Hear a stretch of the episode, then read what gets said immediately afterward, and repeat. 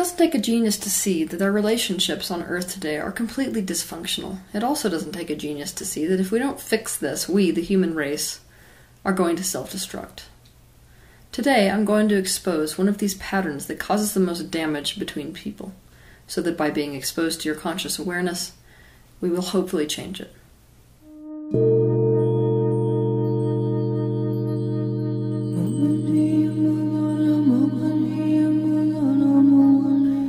Essentially, we don't love each other.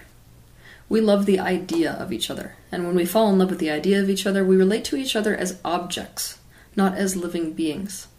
Or people, we relate to them as if they are an aspect or a player of our own pretend game. This whole dynamic begins, like almost every other pattern in the human race, in childhood. Most parents do not have children for children. They have children to meet their own needs. And most people are so unconscious, they have no idea of the real reasons why they decided to have children. More than that, it's very difficult for them to be honest about their actual reasons because if they were honest about their actual reasons, it would equate to something like self centeredness. And obviously, our ego is designed entirely to keep us away from those things which might make us look like a bad person. Perhaps a parent has a child to guarantee closeness with a partner. Perhaps it's to feel a sense of self worth, value, and validation. Perhaps it's for societal esteem. Perhaps it's because giving a child what they never had would heal their own traumas. The thing is, is that a child is born their own person, with their own destiny, with their own desires, needs, feelings, thoughts, everything.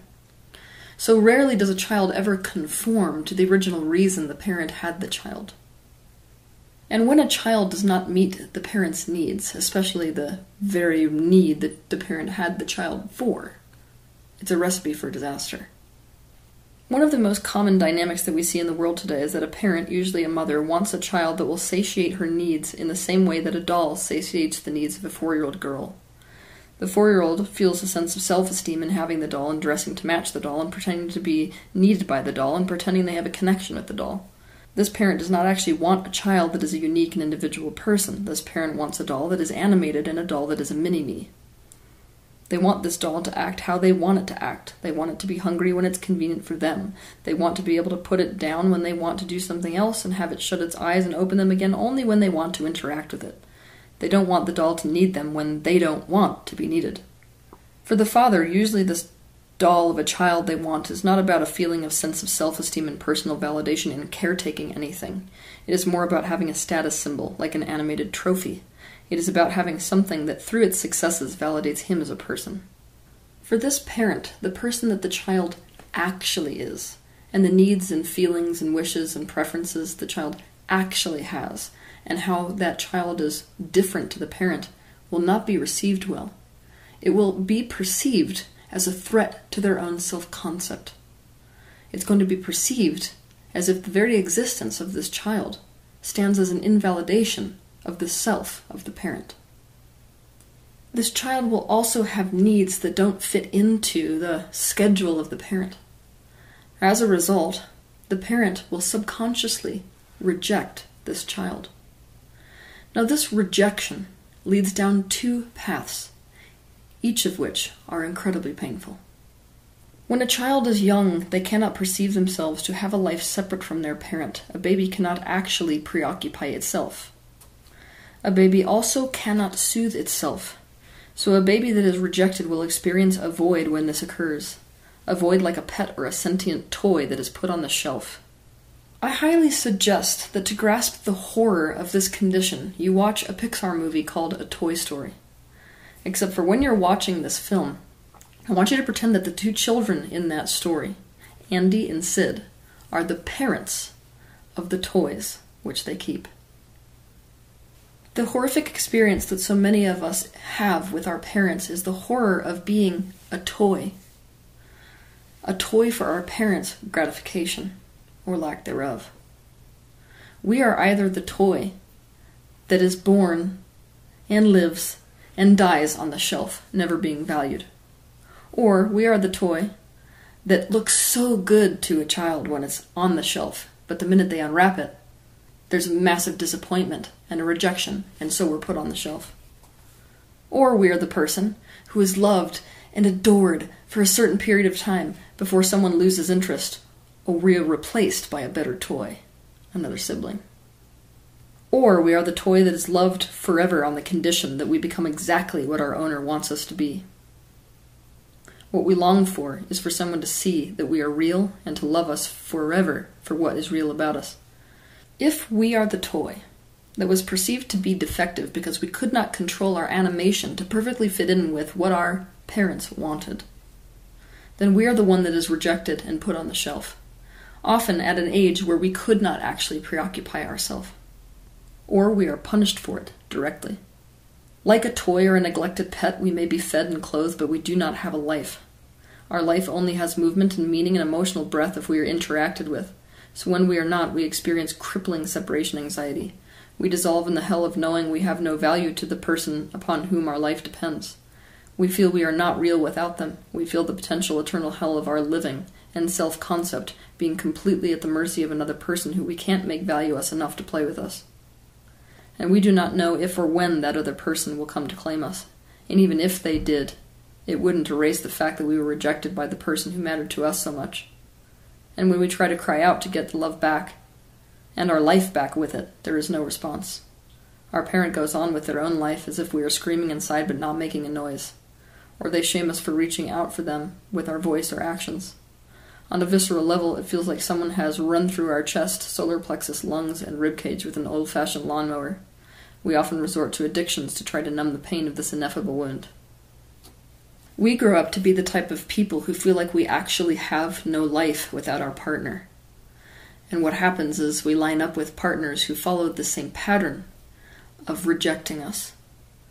Either they don't value us in the first place, or they love us for a time and then put us on the shelf.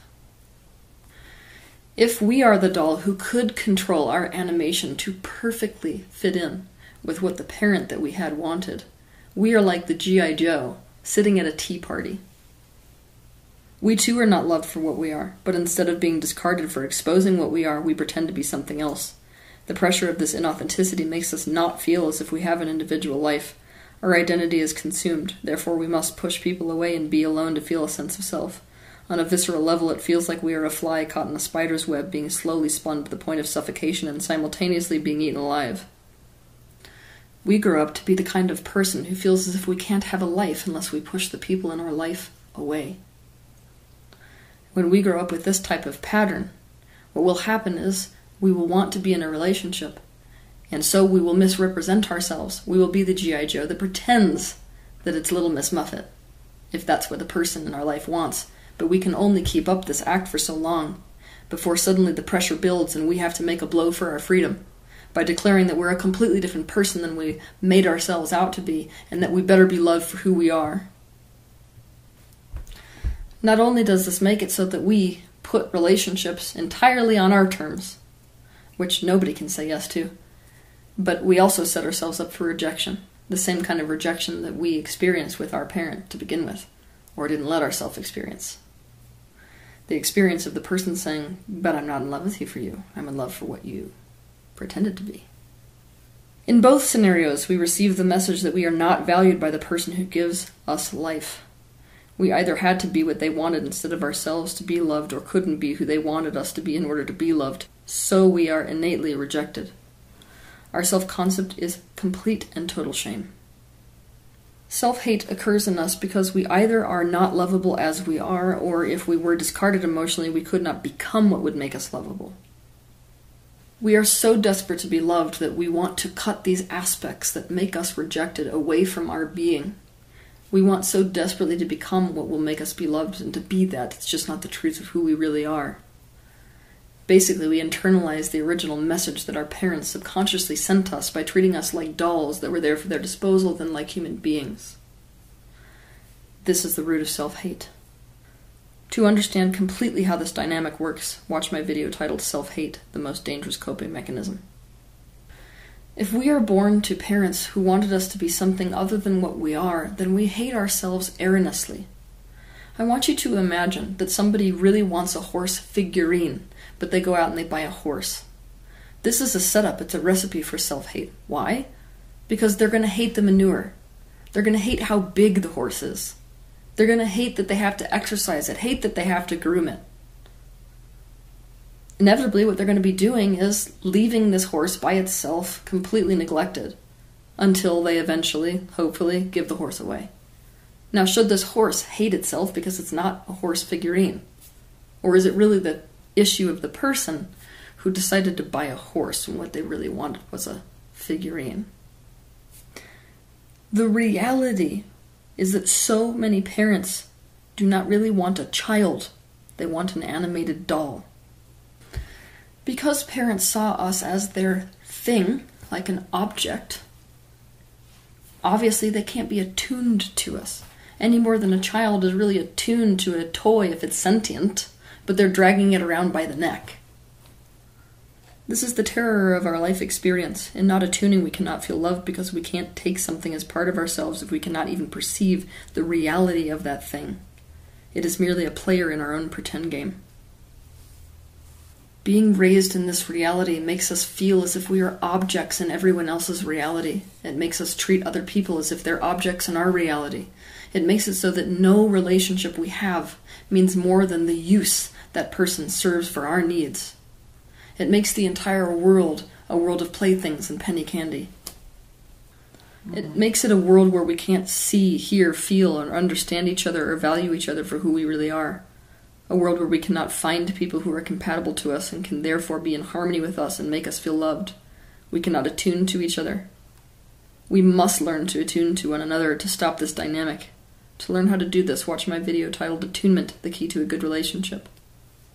We need to become very, very clear about the deep and often very dark reasons why we want to have a child before we have them. We need to accept that a child is born its own person with its own life. It is not an object, it is not a doll. It will not operate according to our schedule. It will have needs when it is incredibly inconvenient for them to have those needs. It will have its own feelings, its own wants, its own desires, its own preferences and its own destiny.